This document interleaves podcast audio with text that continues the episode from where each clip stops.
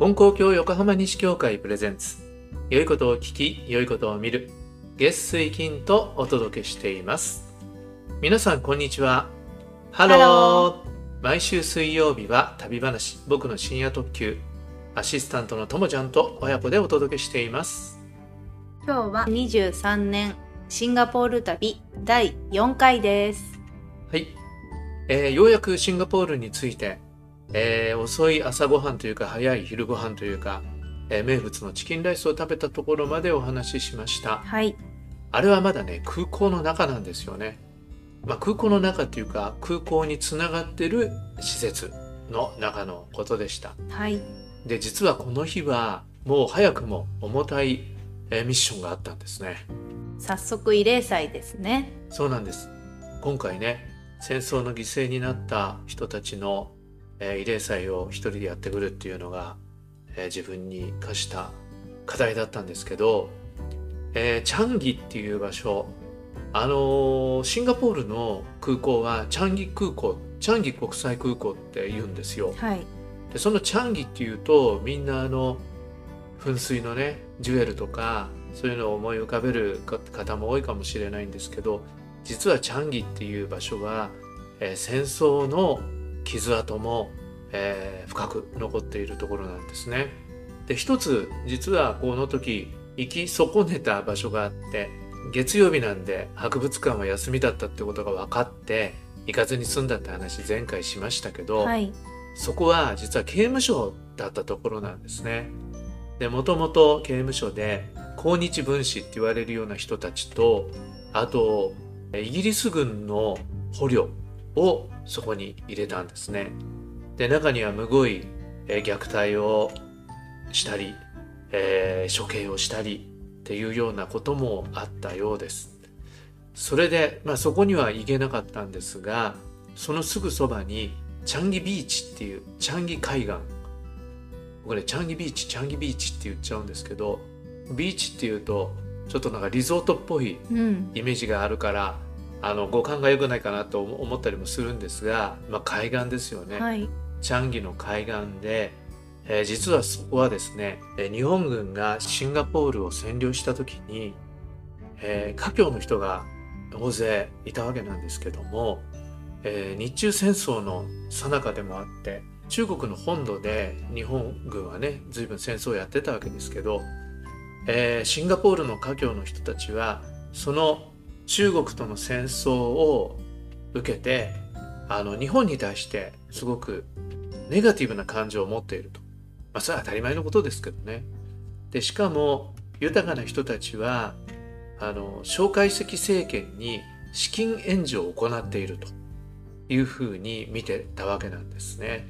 それで華僑の人たちを大弾圧を行うわけなんですがそれはただ弾圧ではなくて大虐殺だったんですね。それでその時に、えー一番最初に処刑が行われた場所がチャンギビーチだったと。で処刑って言ってもあの裁判を行ってるわけでもないし本当にあのその人たちの顔を見てちょっとした質問をして怪しいっていう人たちをどんどんどんどん殺していったんですけどね一番最初の虐殺が行われたというのがそのチャンギ海岸なわけなんです。それでチャンギ海岸に行こうというふうに決めたんですけどね。でそこを一番最初の慰霊祭の場所に僕は選んだわけです。それではい。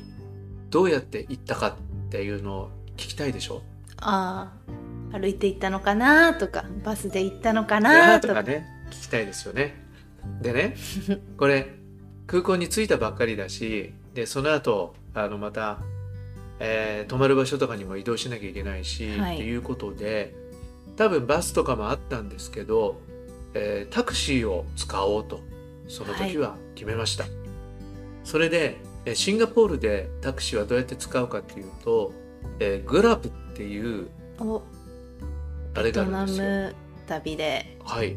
覚えてますか？はい。皆さん覚えてますか？ねあれなんていうのああいうの。タクシーのアプリ、うん。こっちで、日本だと、なんだ、GO とか、ウーバー？ウーバーとか。ウーバーもそウーバーは日本だと違うかもしれないけど海外はウーバーもだよね。おう。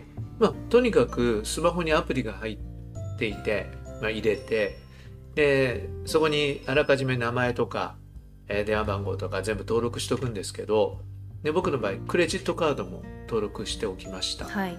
それでグラブで、えー今いる場所はあ勝手にやってくれるのかな？スマホがね。うんうん。それで行きたい場所を入れるんですよ。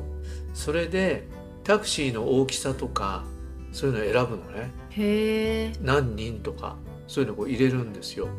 でそういうの入れるとグラブのそのアプリがえちょうどいいところにいるタクシーを手配してくれてそれがやってくるというそういうシステムですよね。はいでそして見たらですねあのどうもね白タクじゃないんだけど、えー本当のタクシーの運転手さんではないんだけど自分の車を使ってその行きたいところにあの連れてってくれるっていうそういうのがあるんだね。でそれはね安いんですよ。ちょっと金額とか他との比べての覚えてないけどね半額ぐらいだったかなって記憶があるんですね。でまあどんな人来るかわかんないけどもう安いに越したことないと思って、それをこう、えー入れました。はいそしたらちょっとしたら行くよっていう人が見つかってそれでねそんなに待たなかったんですよね。記録によると、えー12時10分昼のね12時10分にグラブで予約って書いてあって素人タクシーは安いってメモに書いてありますけどで12時30分にタクシーに乗ったっていうんだから、うん、それで、えーそのねジュエルっていう商業施設でしたけどその地下にちゃんとタクシー乗り場があってタクシー乗り場とこういうアプリで呼んだ車が来る場所っていうのも決まっていて、うん。えーそこに来てくれました。いくつぐらいの人かな、まあ、中年の男性のドライバーで、まあ、大きめの車に乗っけてくれたんですけどあのとっても親切なんだけどなんかねどうもあんまり言葉がうまく通じないんだよね。英語で喋ってるんですけど向こうも英語で喋ってるんだけどどうもなんかしっくりこないってうん。どっちが悪いんだか僕は分かりませんけど、まあ、多分僕が悪いんだろうと思うけど。そうするとねどこに行くって言って、えーチャンギビーチに行くんだっていうことで、えー行くんですね。そうすると彼はね僕に「チャンギビーチの次はどこに行くんだ?」ってしきりに聞くんだよね、はい。うん、それでこれこれここここにある、えーホテルに行くんだよって言ってでどどうするんだ？あの車はどうするんだ？とかね言うんですよね。ですごいね親切にあのあそこにあるのはとってもご利益のあるお寺だとかね。こっちにあるのはここはあの空軍のあの施設だとかね。いろいろ説明してくれるわけ。だ僕はいいガイドだよみたいなことをしきりに売り込んできてああ帰り道も乗っけたいんだなと思ったんだけど、うん。でもね僕何時になるか分かんないんだよねって言ってそれと帰りはちょっとバスにチャレンジしようと思うんだとか言ってそしたらすごい残念そうな顔してああの見送ってくれましたけどまああのそれで無事にチャンギ海岸に着きました。はい。それで僕はあの戦争の記念碑があると思うんだけど知ってる？って聞いたら彼は知らなかったですね。でどこの場所かっていうのを彼もなんか一生懸命スマホで調べてくれたけどちょっとねその調べてくれた記念碑っていうのは別の記念碑で、うん。それはちょっと遠かったんですけどね。それじゃなかったんですが、えーまあタクシー降りて無事にその、えー記念碑に着きました。はい。でこのチャンギ海岸っていうのはもう普通の海岸ですよ泳いでる人もいたのかな？釣りしてる人がねたくさんいて、うんあと家族連れのね。はい。うん。まあ、そんなに人が多い場所ではなかったけどまあ行楽地なのかなっていう感じでした。ただね空港が近いでしょ？で空軍の基地なのかな？なんかが近くって。それだから飛行機のねすごい爆音みたいなのが聞こえたりはしましたけどまあ割とのんびりしたハワイを思い出すようなそういう場所でした。はい。じゃあそんな人がたくさんいるところでどんな慰霊祭をしたんですか？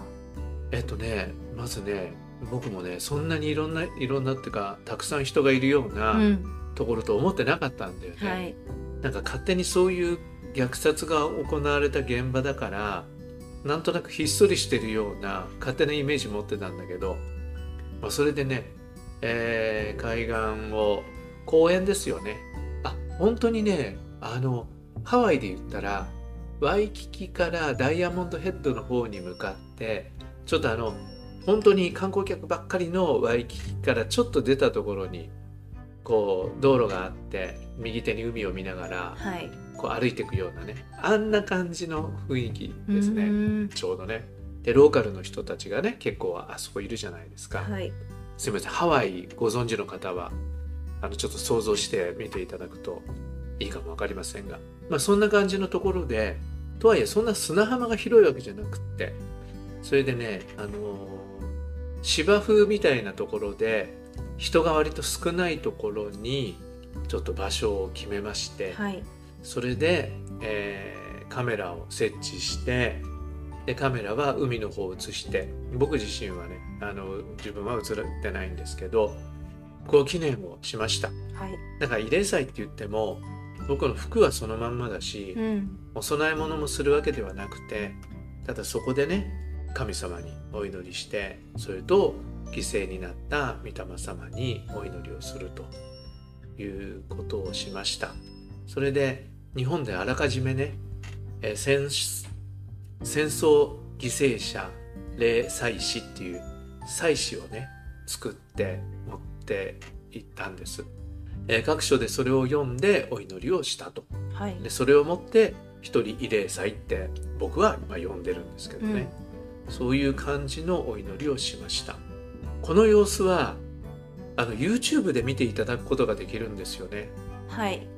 金光教横浜西教会の YouTube のチャンネルがあってそのチャンネルではいつもこうポッドキャストのお話を選んで配信しているんですが今回旅の慰霊祭の様子動画をね。は別でアップされてるんですよね。そうなんですあのぜひご覧になってください。その海岸についての、まあ、さっきの説明よりもちょっとあの分かりや分かるかなと思うけど説明をして。それであの慰霊祭の様子はね、まあ、僕は映ってませんけどフルで載っけてありますから、もしよかったらねその現場を想像しながら一緒にねお祈りしてくださったらありがたいと思って、えーそれを YouTube に上げています、えーぜひぜひご覧くださいあれねあんまりね再生数が伸びないんだよね。うん、不思議とねこのお話の方が皆さんいいみたい。なんでですか？なんでですかね？わかりません。お話よりね、あでもちょっとあれですけど。今ちょっとお話バカにしなかった。いやポッドキャストをね聞いてる人にとってはあのね YouTube であお話をたいなもんね。見てもあとね画面見て面白いわけではないじゃないですか基本的には。うんだからあの普通に YouTube 楽しむならねあのそういう動画の方が面白いと思ってしまうんですけど。まあ楽しむとか面白いって内容じゃありませんけどね。そうですね慰霊祭の方も、うん。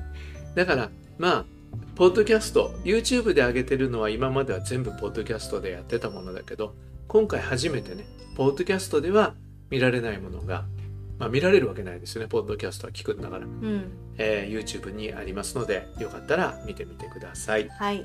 はい。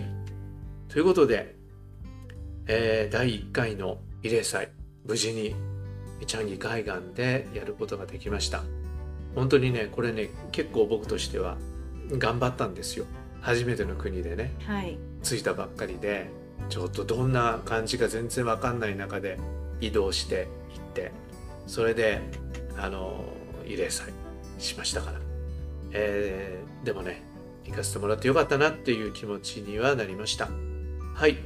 ということで、えーこの続きは次回にしたいと思います。はい。はい。今回もお聞きくださりありがとうございました。また次回の放送でお会いしましょう。さようなら